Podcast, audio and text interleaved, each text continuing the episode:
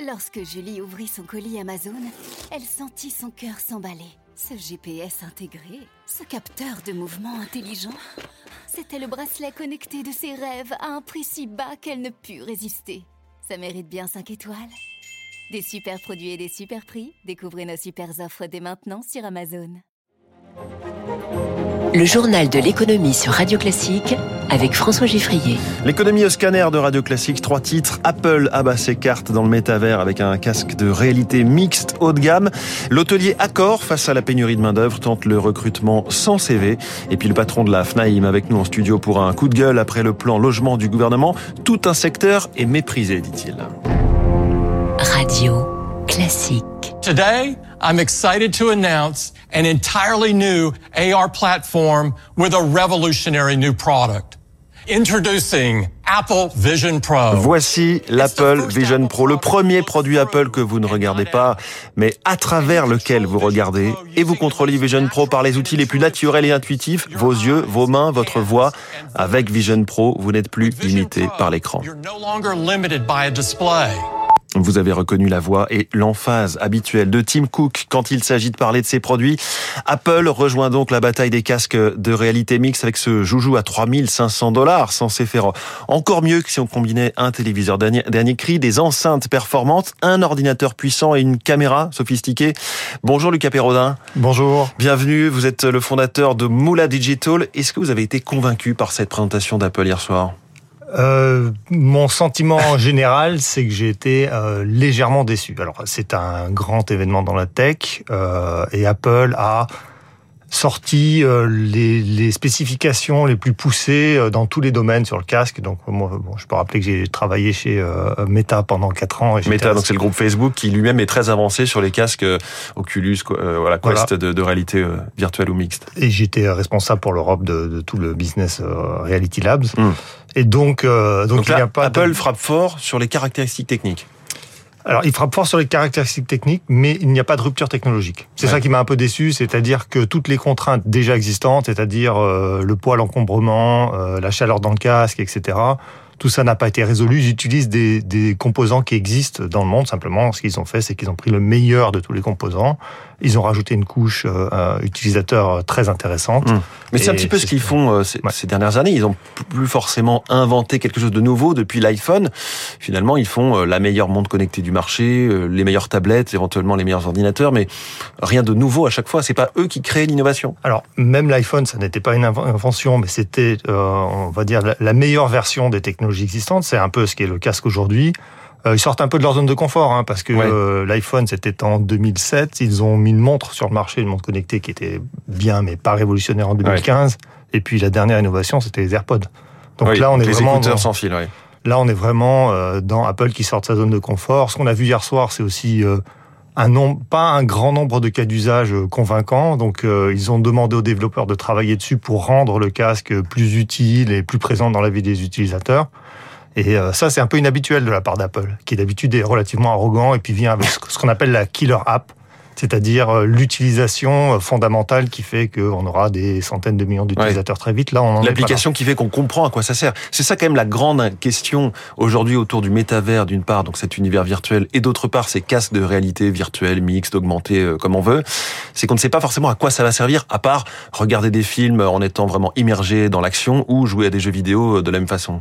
Alors la vision de d'Apple, d'ailleurs, ça s'appelle Vision Pro et ouais. Vision OS, et il parle, il ne parle pas de casque, mais il parle de d'ordinateur, et celle de Mark Zuckerberg également, que moi j'ai bien fréquenté aussi, c'est de remplacer euh, les usages informatiques qu'on a aujourd'hui, c'est-à-dire euh, le PC, euh, le téléphone et euh, éventuellement la télévision. Donc c'est de remplacer tous les écrans. Alors il se trouve que dans la version courante, ce sera un, un appareil complémentaire et pas un appareil qui remplacera. Mais euh, l'objectif de toutes les sociétés euh, GAFA aujourd'hui, y compris Google qui travaille dessus aussi, c'est de remplacer euh, tous les écrans mmh. que nous possédons aujourd'hui. Alors pour le décrire à nos auditeurs, ce casque, c'est donc quelque chose qui se met devant les yeux, avec à l'intérieur des écrans, mais en même temps, ces écrans, ils sont euh, semi-transparents, c'est-à-dire qu'on voit aussi à travers. Alors ils sont pas transparents. Il y a un écran à l'extérieur du casque qui très spécial. Euh, euh, retransmet euh, le visage de l'utilisateur. D'ailleurs, on peut penser qu'il y aura certainement des applications où ce qu'on verra, c'est les yeux de votre avatar, par exemple. D'accord, donc on aura des yeux de personnages, euh, un Schtroumpf, euh, je ne sais quoi. Euh, Shrek. Bah, alors ils ont fait un partenariat avec Disney d'ailleurs, donc je pense que les personnages de Disney ne vont pas tarder à arriver dans le casque. Mais alors quand même, je vous vois nous parler, vous avez mis un casque sur les oreilles, un casque radio classique. il y a un fil sur ce casque de réalité mixte d'Apple, il, y a, un câble. On pourrait imaginer que ce serait sans fil, ce qui est plus ah. design, qui est plus...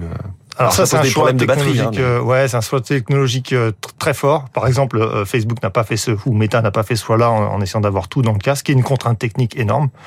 Et donc, euh, euh, bah, ça nous prouve que le, ça n'est pas un, un, appareil qui est mature, ça n'est pas prêt pour l'utilisation à grande échelle, parce que entre euh, le poids des caméras, les capteurs, les antennes, la batterie, tous les processeurs, etc. Il y a trop de poids, il y a trop d'encombrement. Il était impossible de tout mettre sur le casque lui-même. Hum. Donc, on est vraiment au tout début d'une histoire. Et d'ailleurs, on ne sait pas si ça deviendra un appareil extrêmement grand public à l'avenir ou si ça va prendre 7 ans, 10 ans ou 15 ans. Oui, vous avez bien euh, pointé du doigt les différentes limites, c'est-à-dire à la fois les contenus ou les usages, on ne sait pas exactement ce qu'on va en faire, et puis tout ce côté un petit peu lourd, c'est-à-dire que c'est c'est gros devant les yeux, il y a ce câble, il y a le poids de la batterie, c'est pas forcément esthétique. Souvent les, les usagers disent euh, au bout de quelques heures ou voire quelques minutes seulement, j'ai mal à la tête. Euh, alors pas forcément pour celui-là, mais en tout cas pour les précédentes générations des, des autres constructeurs à quel horizon finalement est-ce qu'on peut imaginer la vraie émergence de ces casques, euh, vraiment un volume grand public massif? C'est très difficile à dire parce qu'il se heurte à un mur physique qui est euh, euh, la physique fondamentale des matériaux. Il y a des problèmes de, de, rendu sur les écrans, il y a des problèmes de poids, il y a des problèmes de chaleur, il y a des problèmes d'ondes. En fait, tout ça, ce sont une somme de défis technologiques sur des technologies assez matures, hein. les antennes, les batteries, euh, les écrans et pour lesquelles chacune d'entre elles devrait avancer de manière significative. C'est pour hmm. ça qu'il faut tellement d'investissements. C'est pour ça qu'il euh, n'y a que euh, Meta et Apple qui puissent se permettre de financer pendant, moi, à mon avis, 5-7 euh, ans minimum avant qu'on ait une utilisation qui soit acceptable de l'ordre de plusieurs heures par jour. Aujourd'hui, c'est impossible. 45 minutes dans un casque de, de VR, c'est déjà très très long aujourd'hui. De réalité virtuelle. Merci beaucoup Lucas Perrodin, en tout cas, fondateur de Mola Digital, invité du journal de l'économie de Radio Classique en direct. Ce type de casque sera peut-être, sans doute, vite proposé par les compagnies aériennes à leurs passagers euh, en business, en première classe, en lieu et place des écrans sur les sièges qui paraîtront minuscules. On parle du, du secteur de l'aérien ce matin car après la crise du Covid, le redressement est spectaculaire. Selon l'IATA, le lobby des compagnies aériennes, il y aura cette année 4 milliards 350 millions de passagers dans le monde, quasiment le niveau de 2019. Les détails de Didier Arino du cabinet ProTourisme ce que l'on constate, c'est tout d'abord une énorme envie de voyager. En Amérique du Nord, nous avons même un trafic passager plus élevé qu'avant la pandémie, une croissance importante en Europe, et puis peu à peu, les zones qui avaient été les plus touchées, notamment la Chine. Cependant, ce que l'on constate aussi, c'est une évolution de la typologie des passagers, une progression euh, considérable de la clientèle loisir, au détriment d'une clientèle affaires, le développement des visioconférences, du télétravail, impacte encore le transport sur l'ensemble des continents. Il faut s'attendre en 2024 à ce qu'on retrouve les niveaux d'avant euh, pandémie et peut-être même euh, supérieurs. Les besoins du monde du tourisme sont donc en train d'exploser. En main d'œuvre également, c'est une vraie pénurie. Alors, dans l'hôtellerie, Accor s'essaie au recrutement sans CV. Il s'agit d'attirer plus de candidats en valorisant des compétences plus que des diplômes. Reportage de Zoé Pallier. La réception d'un grand hôtel parisien transformé en salle d'attente pour une centaine de candidats. Aucun n'a apporté de CV. Orlan est étudiant en commerce et cherche un contrat à temps partiel. D'autant plus que j'ai pas d'expérience, avoir un entretien physique, pour moi, représente beaucoup plus de chances d'être embauché. Un entretien ou plutôt une mise en situation. 10 minutes pour repérer des objets manquants dans une chambre ou encore mettre la table devant l'un des 40 recruteurs. Alors vous allez avoir tous les couverts juste ici avec tous les verres et comme ça, on voit un petit peu comment vous vous débrouillez. Très bien, merci. Vous avez déjà porté un plateau dans votre vie? Non, c'est la première fois. On a quatre verres à essayer de faire tenir. On va voir ce que ça donne. Au pire, euh, je suis là pour apprendre aussi. Même si c'est des gens qui ont peu d'expérience, déjà on observe un peu le sens du détail, la rapidité dans un environnement qu'ils connaissent moins. Si Sophia est embauchée, elle sera d'ailleurs formée sur le tas par des collègues plus expérimentés. Recruter devient urgent. Trois postes restent vacants au Mercure Montparnasse où travaille Frédéric. Là, sur dix personnes que j'ai vues, il y en a deux qui cherchent un CDI. Je ne sais pas si c'est ces personnes vont venir, si ça va se transformer. Car un autre rendez-vous est ensuite programmé pour fixer le salaire et éventuellement signer un contrat. Après 10 journées de recrutement sans CV, le groupe Accor a réalisé près de 200 embauches. Zoé Pallier pour Radio Classique. Encore des marques de l'habillement en difficulté. Comptoir des cotonniers et Princesse Tam Tam vont fermer 55 boutiques et se séparer de 300 salariés. Les enseignes du groupe japonais Fast Retailing, qui possède aussi Uniqlo, souffrent des évolutions du marché. Flink, de son côté, quitte le marché français. La start-up de livraison ultra rapide de course laisse seul Getir en France, lui-même euh, aussi en difficulté. Une douzaine de ses acteurs s'étaient lancés à la sortie du premier confinement, mais la réglementation sur les entrepôts s'est durcie. On en parlait dès hier matin, la fragile concorde qui s'était installée depuis six mois entre les acteurs du logement et de l'immobilier, entreprises, associations, promoteurs, s'est effondrée comme un château de cartes. Le Conseil national de la refondation dédié au logement a donc été conclu par Elisabeth Borne et les mesures annoncées font quasiment scandale tant elles déçoivent.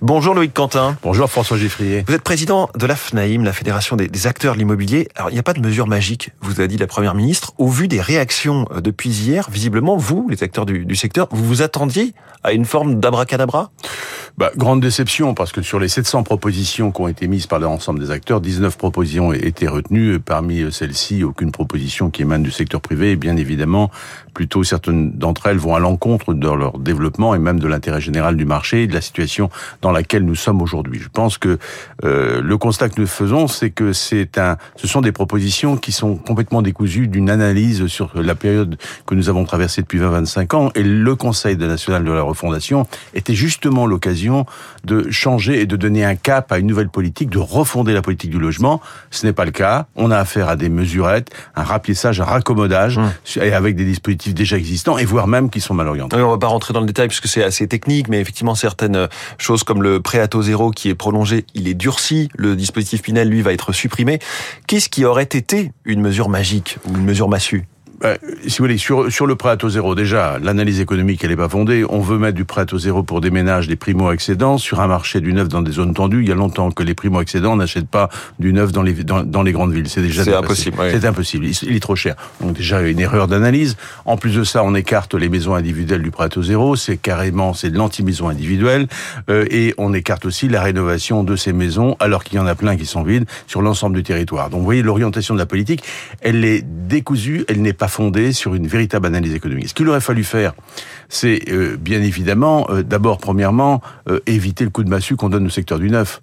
Quand on enlève le Pinel, on peut, on peut effectivement vouloir le retirer, mais à ce moment-là, on trouve un mécanisme de substitution. Hum. Le temps, effectivement, que euh, ce secteur euh, s'accommode, et surtout pas en période de hausse des taux, là où les taux d'intérêt viennent complètement heurter la dynamique d'un marché. Aujourd'hui, euh, les, les, investisseurs boutent ce secteur parce que les taux d'intérêt excèdent le taux de rendement. L'immobilier neuf n'est plus intéressant. Hum. Mais il fallait trouver un substitut. Peut-être pour accompagner les excédents de la propriété. Alors moi, j'ai fait une proposition très simple sur le, ce fameux Pinel.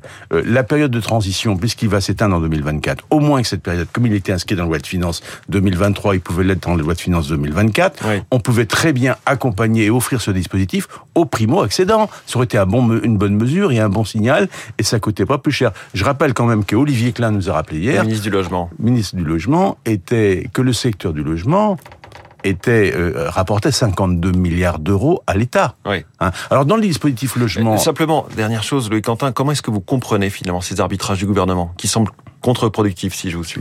Alors, vous faites les frais de la restriction budgétaire en cours? Ah bah de toute façon la restriction budgétaire, oui, dans tous les cas, euh, Bruno Le Maire a affiché, le quoi qu'il en coûte c'est terminé, l'État-providence est terminé, l'argent public ne coulera plus à flot. On peut le comprendre, mais on ne demande pas plus d'aide, on demande simplement un constat réaliste pragmatique et non dogmatique. Hein. Le seul la seule bonne chose annoncée, c'est le fait de mettre fin aux 300 000 SDF qui sont dans la rue. C'était effectivement une promesse aussi, de beaucoup de candidats. On attend effectivement que ce devienne réalité. On a l'argent, les 52 milliards, pour les venir en aide. Ça, c'est une urgence sociale.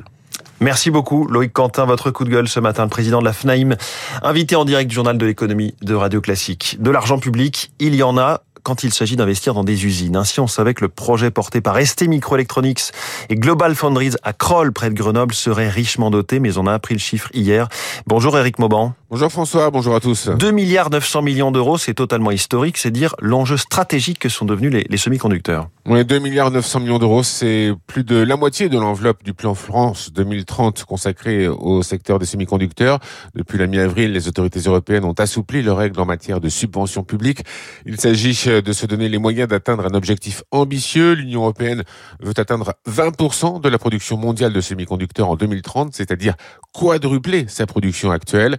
À la demande de l'État, ST Microelectronics et Global Foundries, propriétaires du site, s'engagent à consacrer jusqu'à 5% de leur production annuelle à des besoins souverains de sécurité nationale ou des besoins spécifiques aux TPE et aux PME. Cette future usine doit entraîner la création de 1000 emplois. En juillet dernier, lors de la présentation de ce projet, Bruno Le Maire avait indiqué qu'il s'agissait du plus grand investissement industriel des dernières décennies hors nucléaire. Éric Mauban en direct. Les marchés financiers, le Dow Jones, en léger recul, 1,5%, le Nasdaq stable, le CAC 40 moins 1%.